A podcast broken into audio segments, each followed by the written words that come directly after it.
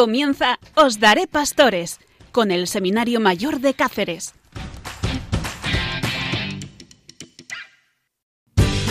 Os daré pastores desde el Seminario de la Diócesis de Coria Cáceres.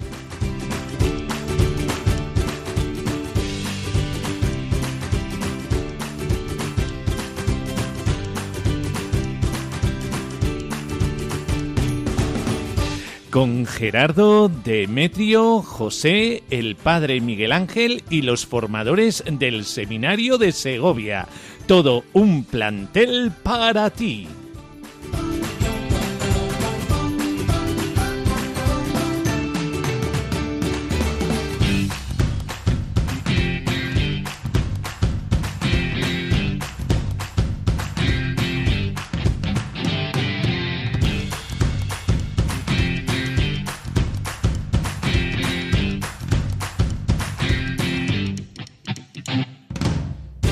Con oración, con testimonios vivos, noticias vocacionales, recién salida de la realidad vocacional, con entrevistas, con música católica, toda una parrilla pensada para ti, para que esta noche sea una noche mucho más llevadera, porque qué bien se está contigo. Celebremos el poder compartir tú y nosotros, aquí, desde el Seminario de la Diócesis de Coria Cáceres, en Os Daré Pastores. Una delicia porque tú estás con nosotros, oyéndonos.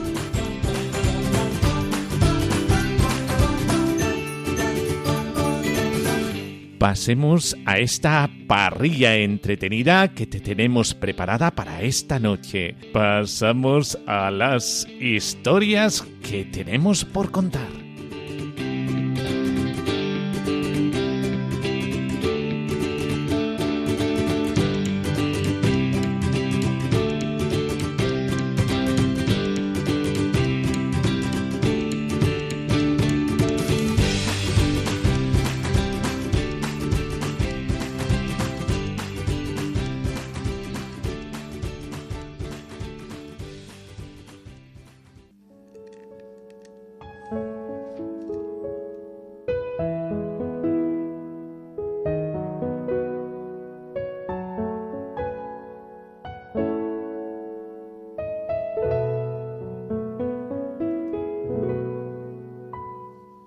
Oración.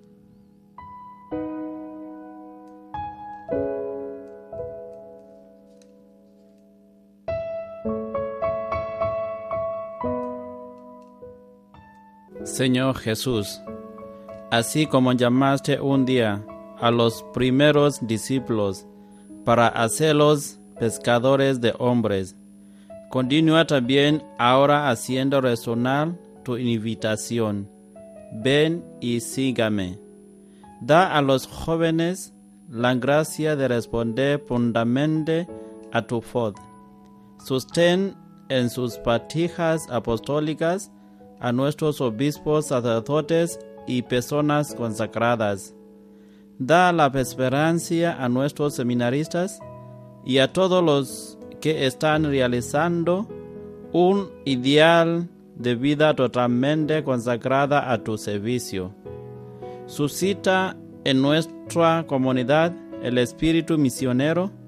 Manda, Señor, operarios a tu mies, y no permitas que la humanidad se pierda por falta de pastores, de misioneros, de personas entregadas a la causa del Evangelio. María, Madre de la Iglesia, modelo de toda vocación, ayúdanos a decir sí al Señor que nos llama a la colaborar en el designio divino de la salvación. Por Jesucristo nuestro Señor. Amén.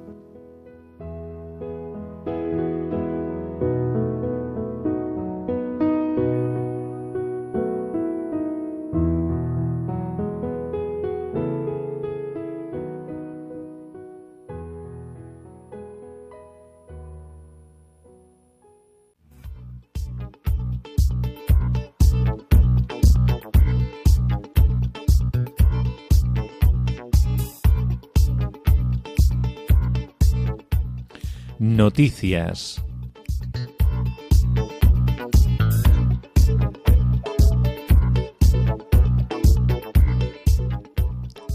Arzobispo alienta a padres a ayudar a sus hijos a descubrir el plan de Dios en sus vidas.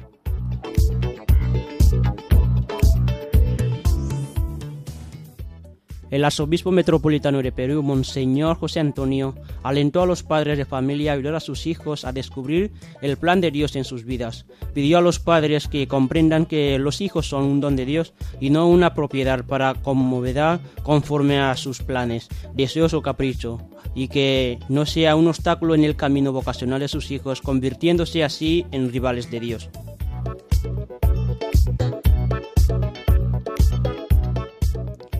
ACN lanza campaña para salvar la educación de miles de niños en el Líbano.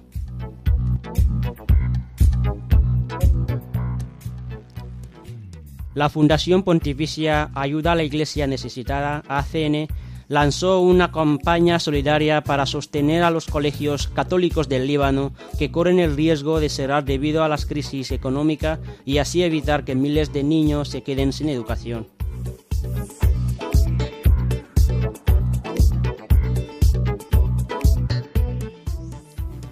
Obispo recuerda el día del seminario para transmitir la necesidad de sacerdotes.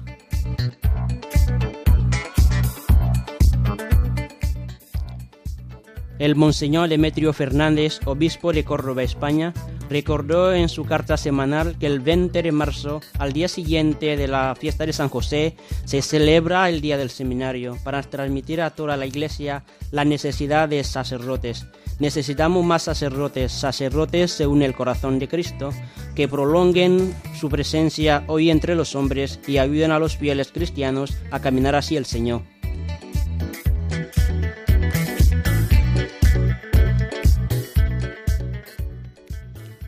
Converso del Islam es ordenado en Nigeria sacerdote católico.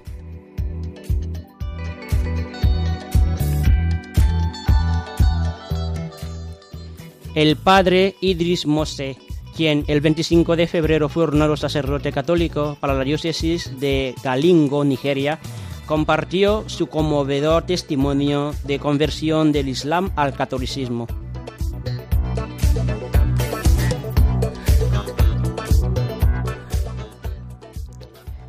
Mes vocacional en la diócesis de Coria Cáceres.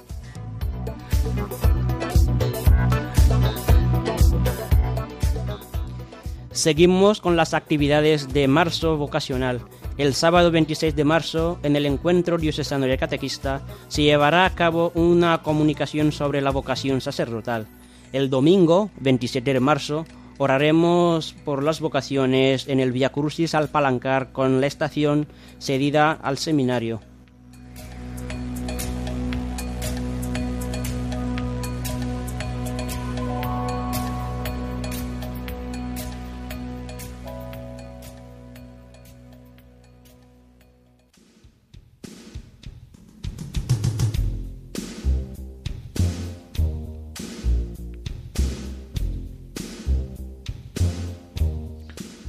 Testimonios vivos.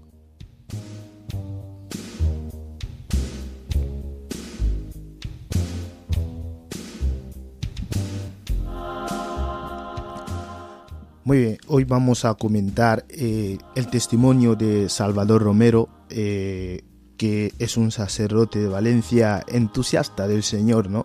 Muy contento, pero no siempre fue así.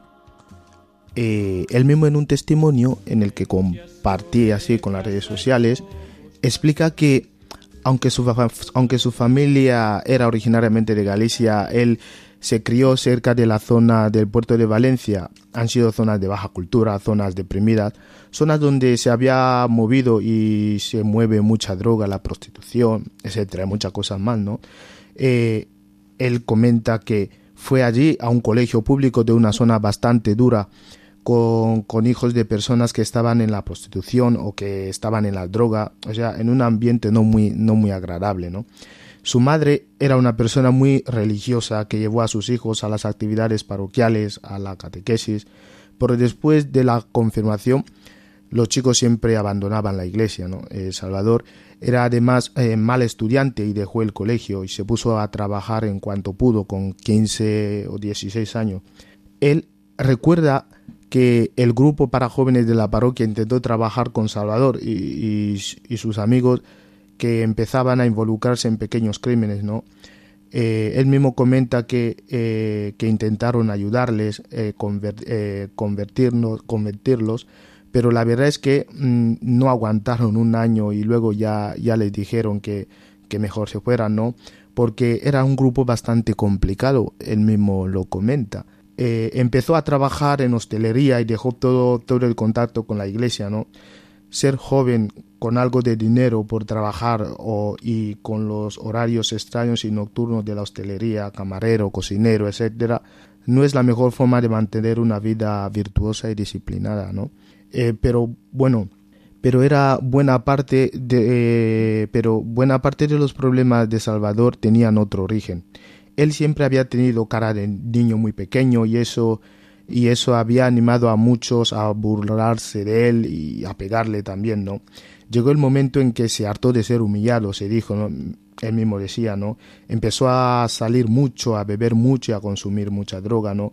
Probó todo tipo, probó todas las drogas que había en ese momento, menos la heroína, él mismo confiesa, ¿no?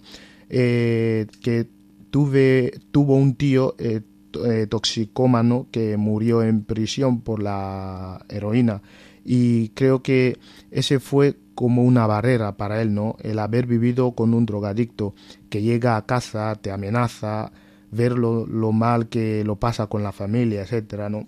Pero cuando se consumen drogas hay que pagarlas y el trabajo no basta entra como es entrar en una espiral, ¿no? Necesita más dinero, ya no tienes amigos, eh, eres el rey de la noche, pero vuelves a casa y ves que estás solo, vacío, ¿no?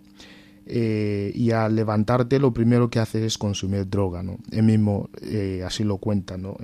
Salvador.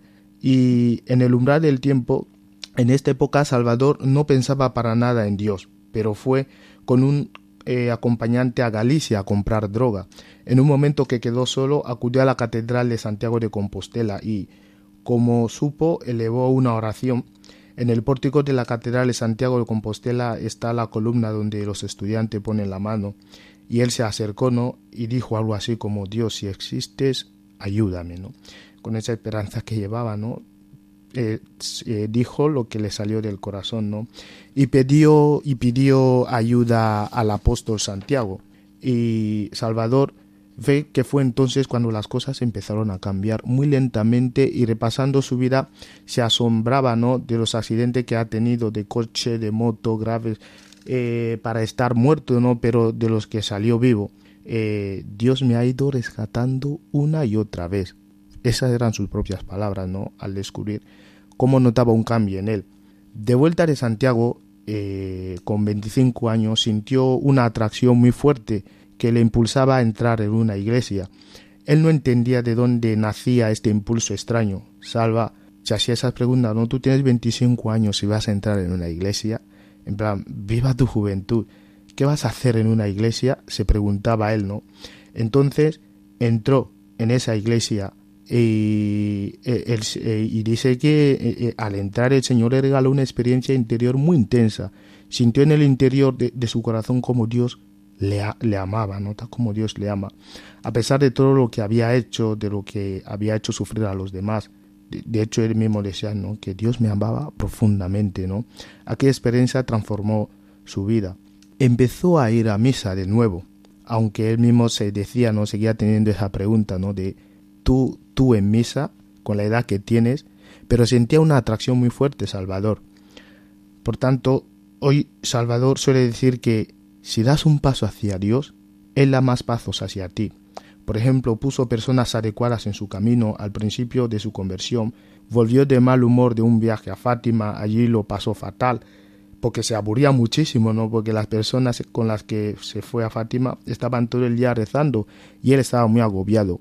Eh, volvió de muy mal humor porque de alguna manera Dios le estaba pidiendo que cambiara y cuando Dios es un poco desconocido, eso da un poco de vértigo, ¿no? Fue desde eh, cuando encontró sacerdotes que le dirigieron espiritualmente y eventualmente incluso hasta la vocación sacerdotal.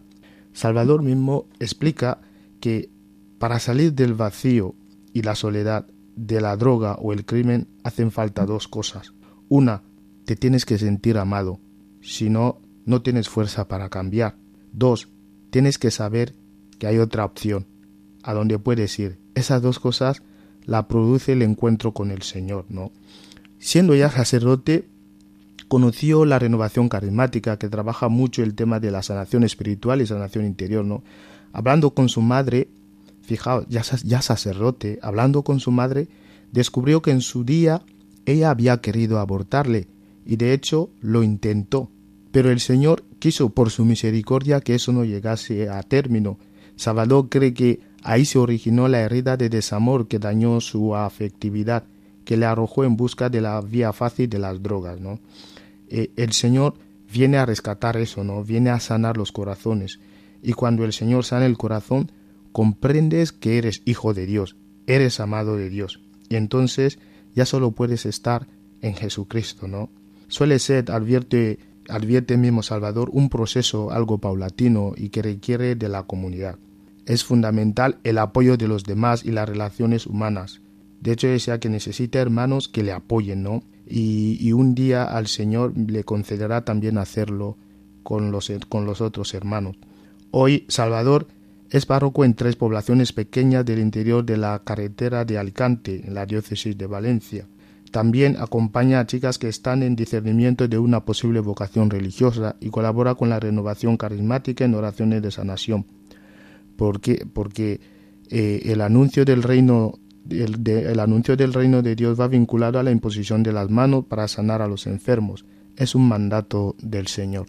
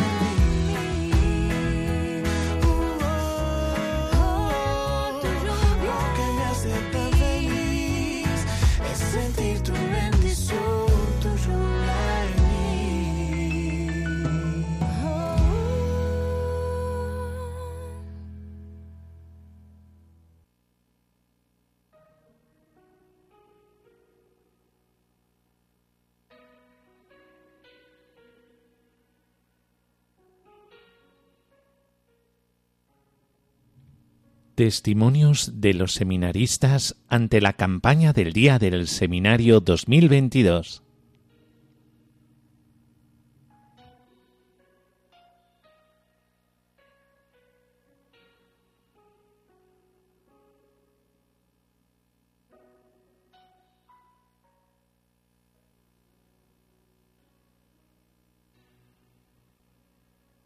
Buenas, mi nombre es Gerardo y soy seminarista de esta diócesis. Cuando de verdad tengo que hablar de mi vocación, siempre resalto una palabra que es la felicidad. Estoy convencido de que el Señor no puede llamarnos a nada, a nada en absoluto en el que no estemos felices.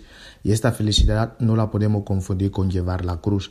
Así que es esto. Yo mi vocación, todos los años que llevo con la vocación, es eso, lo que siempre he puesto por delante, ¿no? Que es la felicidad, porque estoy muy feliz con ello y muy convencido, ¿no? Es que estoy muy convencido a eso de que el Señor siempre nos llamará eh, en algo en el que de verdad estemos felices. Y yo en esa vocación al sacerdocio de verdad encuentro una felicidad. Dificultades siempre hay, pero es esto, que no podemos confundir esa felicidad con llevar la cruz.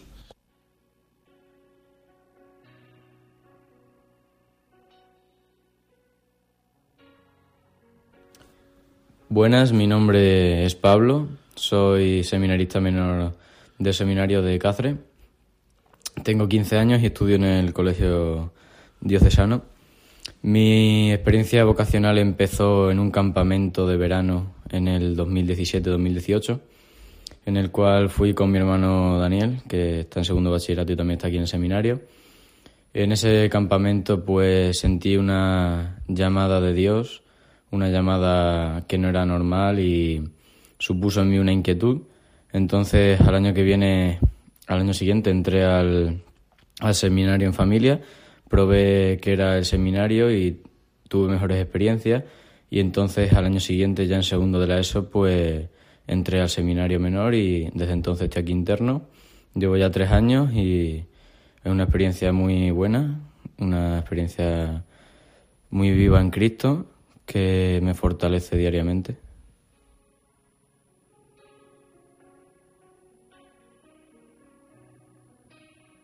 Soy Alain, soy de un pueblo llamado eh, de Ace- de Acebo, tengo 14 años y curso segundo de la ESO. Eh, mi experiencia en el seminario fue por un amigo que me lo comunicó en el instituto y pues me animó a venir al seminario en familia. Cuando estaba en el seminario en familia me sentí muy acogido y muy bien y pues nada, eh, me, uní a la aventura. Este es mi segundo año, estoy muy contento y pues animo a, toda la gente que quiera a venir. Eh, llevo siete años de monaguillo, sigo siendo y sigo siendo monaguillo.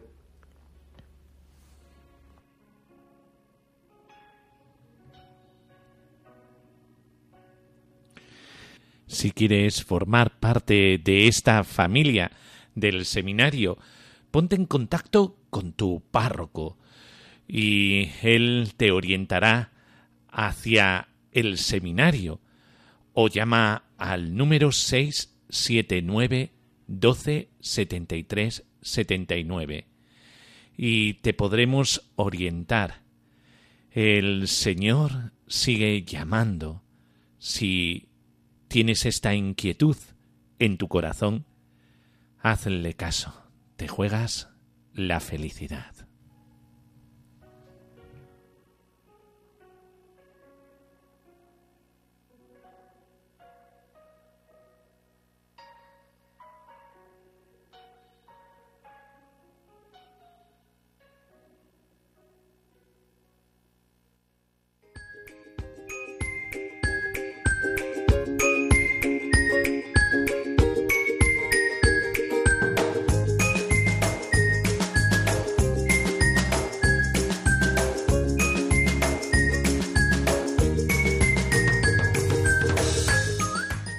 Entrevista.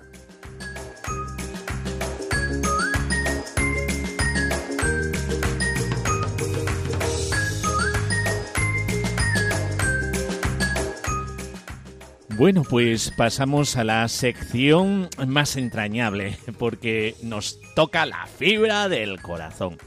Y es que eh, necesitamos testimonios de aquellos que viven el sacerdocio, que viven en la familia del seminario. Tenemos en nuestro estudio ni más ni menos que al rector del seminario de Segovia, y al formador del seminario de Segovia. Juan Cruz, buenas noches. Buenas noches. Y Paco. Hola, buenas noches. Juan, ¿cómo Dios te llamó hacia el sacerdocio? A mí el Señor mm, me llamó a través de una catequista de mi parroquia, una de mis parroquias, que es la de Cuellar, que es donde vivía cuando yo estaba en edad escolar, por entonces la EGB, y esta catequista, además de ser en la parroquia y desempeñar esta misión de transmitir la fe, también era maestra en el colegio donde yo estaba.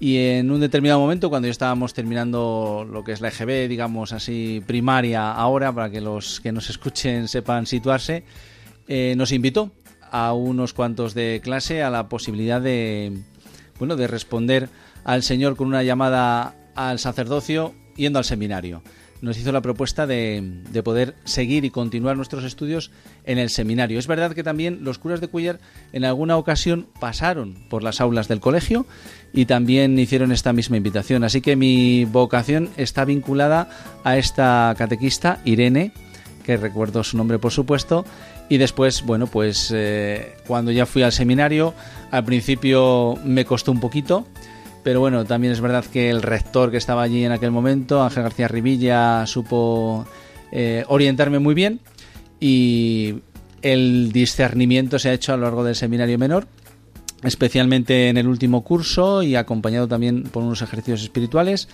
en donde bueno, pues eh, hice la opción de, de, pasar al seminario mayor para discernir más y, y bueno, la verdad es que ¿a quién se debe? Bueno, pues a esta invitación que hizo esa catequista y esa profesora en, en aquel momento y en aquel lugar.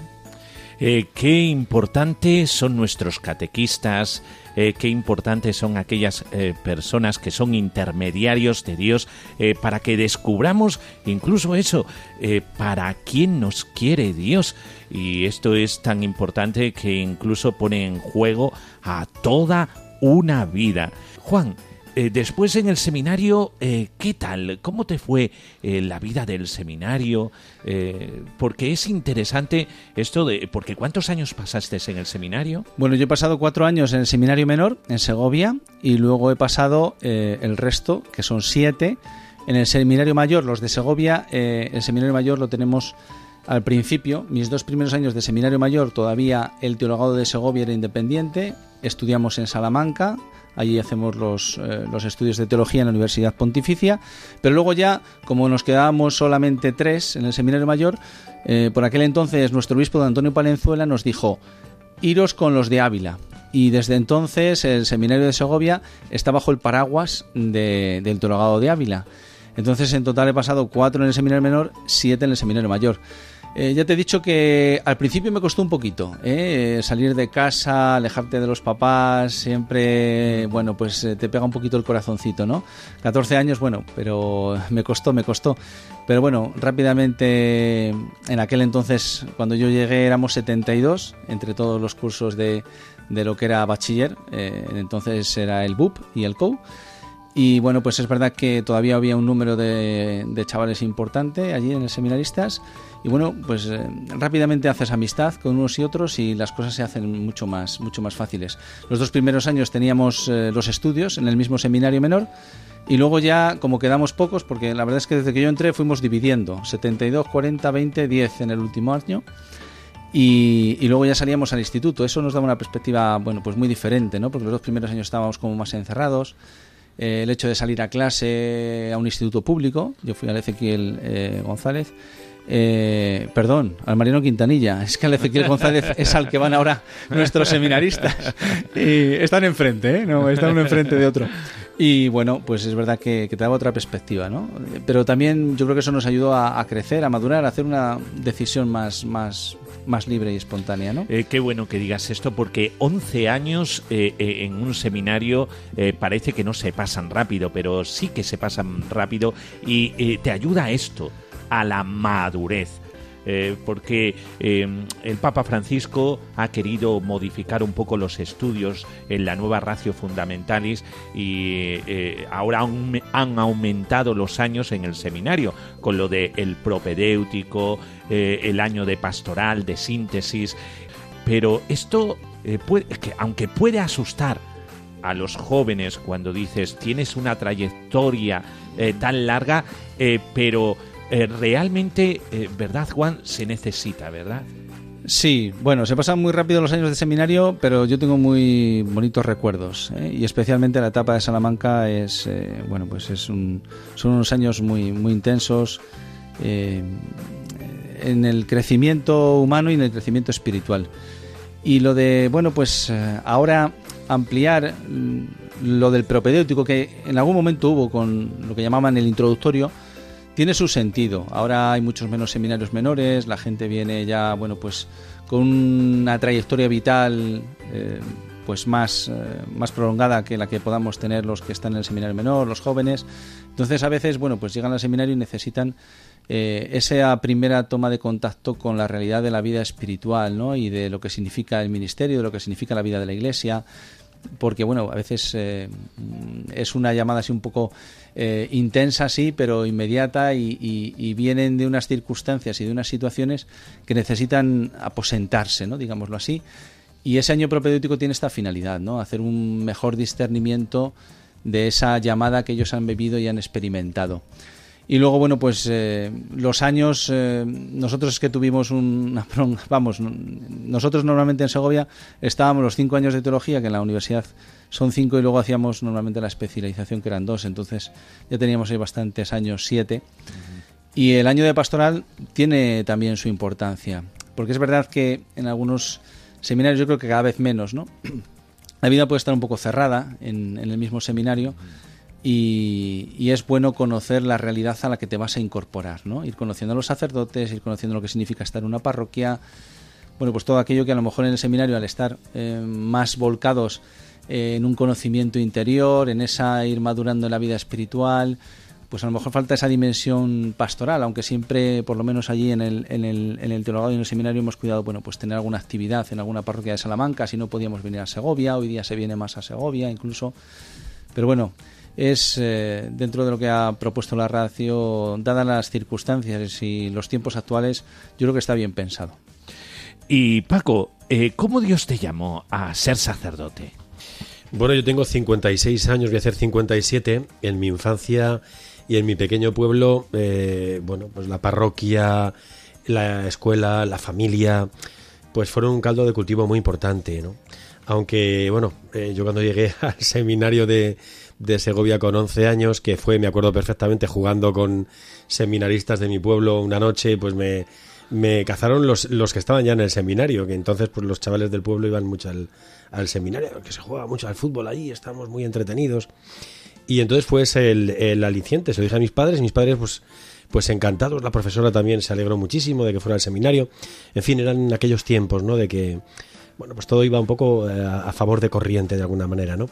Y en el seminario, a mí me transformó el seminario por completo, eh, eh, pues con los hábitos del estudio, de el orden de vida, de las actividades y sobre todo del conocimiento del Señor, ¿no? Eh, a través de la oración, a través de las celebraciones. Los educadores, me tocó una primera etapa de operarios, dos años de operarios, y luego ya fueron diocesanos. Todos, todos ellos contribuyeron muchísimo en mi, en mi formación y en el hecho de ir pues, poco a poco pensando y repensando que pudiera ser. Pero sí hubo un acontecimiento que marcó un poco de alguna manera, fue el año 82, eh, la venida del Papa, del Papa Juan Pablo II a Segovia, y allí tuvimos la ocasión de ser monaguillos con 18 años, y la verdad es que aquello fue un empuje, ¿no? Salimos eh, cinco, éramos nueve, y salimos cinco de, de ese curso para Salamanca, ahora somos tres sacerdotes, y, y la verdad es que sí, nos lanzamos ahí a, a la aventura de Salamanca sin saber mucho, pero, pero con toda la buena voluntad, ¿no? Porque bueno, estábamos bien en el seminario, como dice Juan Cruz, el seminario pues, pues te encuentras una experiencia muy bonita, eh, eso no se encuentra bien y ve que va creciendo, también va madurando, eh, es tu casa, es tu casa. Y entonces, bueno, pues ahí fuimos a Salamanca, que en aquella época pues teníamos unos pisos, no habíamos entrado todavía en la influencia del, del teologado de Ávila con otras diócesis, pero manteníamos muy buena relación con ellos. Y allí en la universidad una experiencia increíble, ¿no? Eh, tanto en las parroquias, ¿no? Que, que tenían un punto, ¿verdad?, de, participación mayor que, que en Segovia por aquel tiempo, ¿no? Eh, universitarios, gente joven trabajando en la parroquia, todo aquello, pues bueno, de alguna manera te, te marca, ¿no? Y ese fue un poco mi, mi lanzamiento, ¿no? Para, como digo, pues estuve seis años en el menor y cinco años en el, en el mayor. Me toca hacer el bienio, luego con 50 años, el bienio de liturgia que no me dejaron entonces, pues lo, lo pude hacer con 50 años. Eh, Qué, qué bueno. Eh, sobre todo esa experiencia tan positiva eh, del seminario. No hay que tenerle miedo a la formación. La formación nos enriquece y nos hace crecer. Juan, has tenido varias misiones siendo sacerdote y ahora eres el rector del seminario, pero aún así sigues teniendo varias responsabilidades. Eh, ¿Cuáles son tus responsabilidades, Juan? Sí, bueno, siempre decimos que en Segovia somos pocos sacerdotes, así que tocamos a mucho, ¿no? Bueno, sí, eh, yo siempre he estado de párroco, ¿eh? yo me ordené en el año 1999 y siempre he estado de una manera u otra de párroco en algún sitio. Los primeros años fueron en, en Pedraza de la Sierra, que es un pueblo muy turístico y conocido, y otros pueblos de alrededor, claro.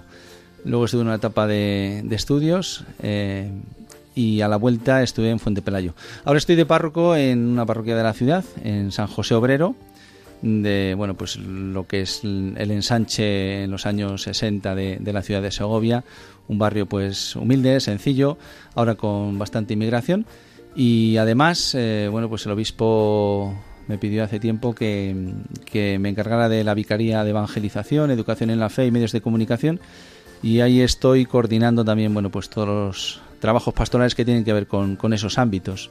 Así que me muevo entre el seminario, la parroquia de San José y, y las tareas de la vicaría, sí. El seminario, eh, se- ser rector es un pelín duro, eh, porque eh, ahí se olvidan un poco que eres el pastor, el sacerdote.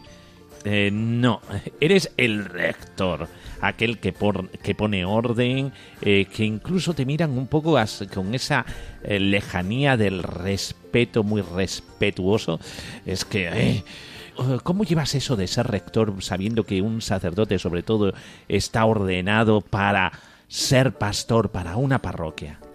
Bueno, eh, el hecho de tener la parroquia mm, te ayuda a compensar un poco, ¿no? Eh, a veces los, los, no voy a decir sufrimiento porque no es tanto, no, pero los desvelos que te supone, ¿no? La tarea de, acompañar a los chavales eh, en la formación, ¿no? Y a veces eh, sí que cuesta, eh, sobre todo porque, bueno, eres un poco el malo de la película y entonces eh, les cuesta, bueno, pues eh, también la dinámica, sobre todo cuando están empezando, de la disciplina, de, bueno, pues eh, cuestionar un poco todo, ¿no? Porque hoy día vienen los chavales pues cuestionando muchas cosas y, bueno, pues tienes que estar ahí explicando, tienes que estar, eh, bueno, pues intentando eh, hacerles comprender que todo lo que en el seminario mm, eh, está a su disposición es para su bien, ¿no? Y esto es lo, lo, que queremos transmitirles también, ¿no? Bueno, pues junto a la formación integral que queremos darles, ¿no?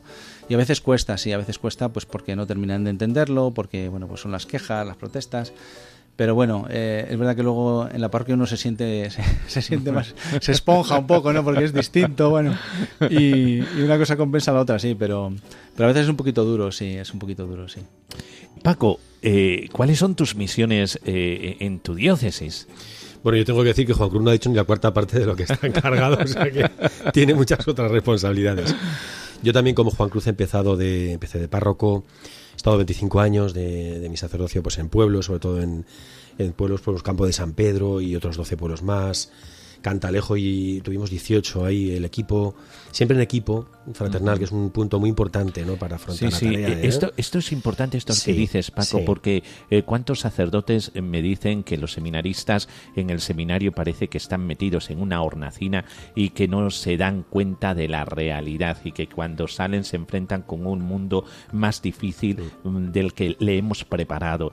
Y también que nosotros somos sacerdotes diocesanos y entonces hablan eh, de ese espíritu comunitario. Es decir, eh, que lo educamos en un seminario y que parece que un seminario tira más a monje o a religioso que a sacerdote diocesano. Eh, y esto me encanta que lo digas, eh, Paco, porque puede ser que en el ministerio, como sacerdote diocesano, trabajemos en equipos. eh, que ojalá el Señor nos regale eh, eso, el trabajar en equipo. Eh, háblanos un poquito de eso, de, de trabajar en, en- en equipo, porque teníais en realidad muchísimos pueblos. Sí, había muchos pueblos, sí, todavía, todavía había pueblos con gente y fieles y mucho movimiento, muchas fiestas. Yo tuve esas dos experiencias, ¿no? En Cantalejo estuvimos eh, 13 años eh, trabajando tres, tres sacerdotes. Luego eran tres sacerdotes que acogíamos a otros sacerdotes que venían misioneros, seminaristas, diáconos. Es una posibilidad increíble también pues, de, de que en esta etapa de pastoral de los, seminarios, de los seminarios puedan tener también la experiencia esta, ¿no? De, del trabajo en común. Eh, y luego mm, quise vivir, fíjate, Miguel Ángel, una experiencia en solitario. ¿eh? Cosa que me confirmó que mi trabajo es en, es en fraternidad sacerdotal. Porque es verdad que ahí, bueno, la experiencia positiva en Coca y otros cinco, cuatro pueblos más, eh, sobre todo apoyándote en la parroquia, en los laicos, ¿no? Mira, ¿sabes lo que pasa, Miguel Ángel? Yo procuro trabajar en común, procuro buscarme pues eso, yo creo que es la eh, es también la formación que nos han dado, ¿no? Y, y es- yo creo que es, es así, ¿no? Nuestras comunidades, nuestros fieles, nuestros consejos, nuestros laicos, catequistas, eh, es decir, la tarea y la misión es esta, es decir, es estar con si, si sale con, con sacerdotes, pues ideal, la fraternidad sacerdotal es, es, es algo fundamental y ¿por qué? Porque te, te anima, te acompaña a rezar, te acompaña en los malos momentos, en fin, somos pues un poquito pues como una familia también, ¿no? Y, y bueno, después de esta experiencia de los pueblos, pues eh, don César me mandó a estudiar, como te he dicho yo, la liturgia y a San Damaso, que fue una experiencia uf, increíble, increíble. Y después de esto, pues ya, eh, en fin, eh, iba para liturgista de la, de la diócesis, pero me quedé en vicario de pastoral, bueno, por aquí. Y ahí hemos estado juntos, ¿no? Eh, muy unido a Juan Cruz en estos momentos, también como vicarios, que somos los dos, compartiendo el seminario y él también ayudándome mucho, que tiene más experiencia que yo en, en estas cosas y apoyándonos y, y bueno, viviendo esta experiencia del seminario que también me, me contó César que, que podíamos ahí también pues nos de alguna manera nos complementamos, ¿no? Él tiene esa tarea de rector y yo de formador que es, es otra cosa, soy una madre, vamos a decir. y, y bueno, este año he empezado en parroquias, en San Lorenzo, que hay una parroquia también de barrio, eh, pues eh, un poco envejecida, pero también con mucho inmigrante, eh, grande. Y bueno, pues ahí estamos afrontando un poquito la tarea también en todas estas líneas. Juan, eh, ¿se puede ser feliz siendo sacerdote?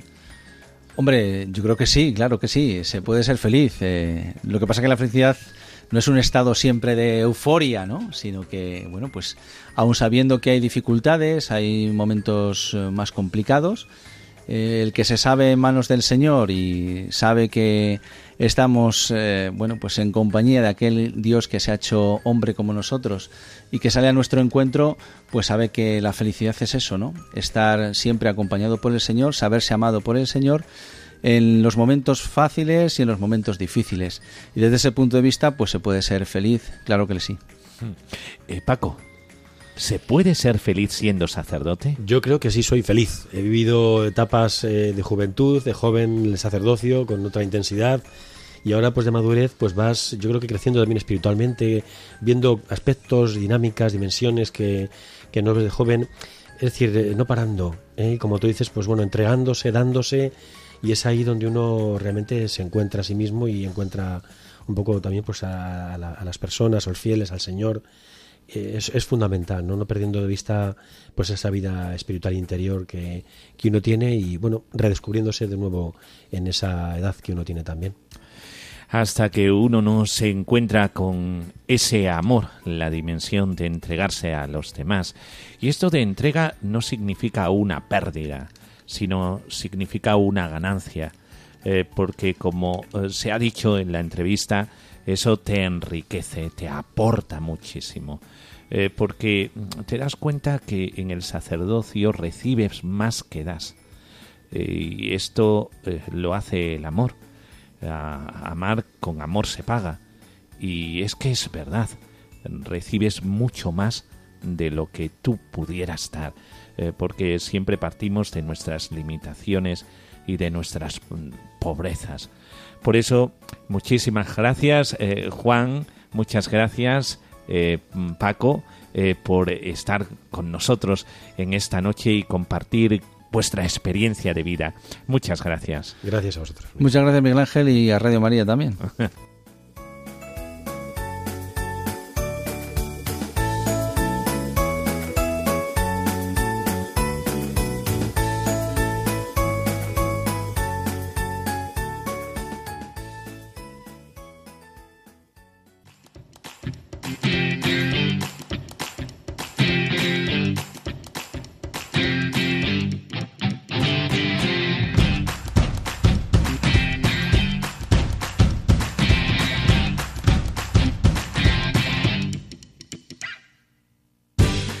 pues con esta entrevista eh, ya cerramos este programa tan hermoso porque estás tú. Qué bien se está contigo. Hemos tenido de todo. Noticias vocacionales, eh, testimonios vivos, eh, entrevistas, música, testimonios de los seminaristas. Y es que te has integrado en la familia de el seminario. Un seminario que es el corazón de la diócesis.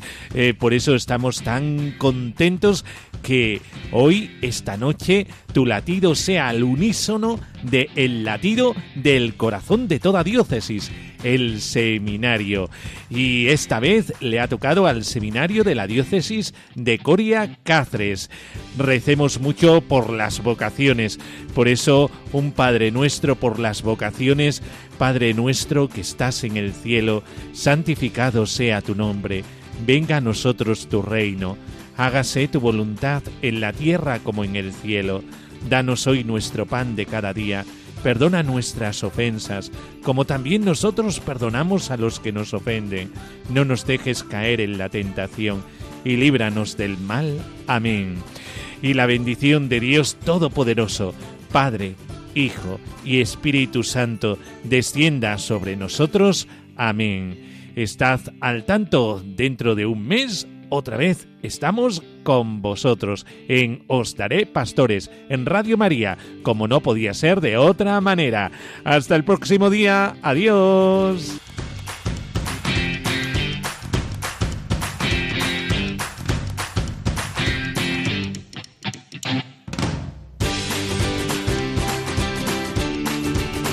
Así concluye Os Daré Pastores, hoy con el Seminario Mayor de Cáceres.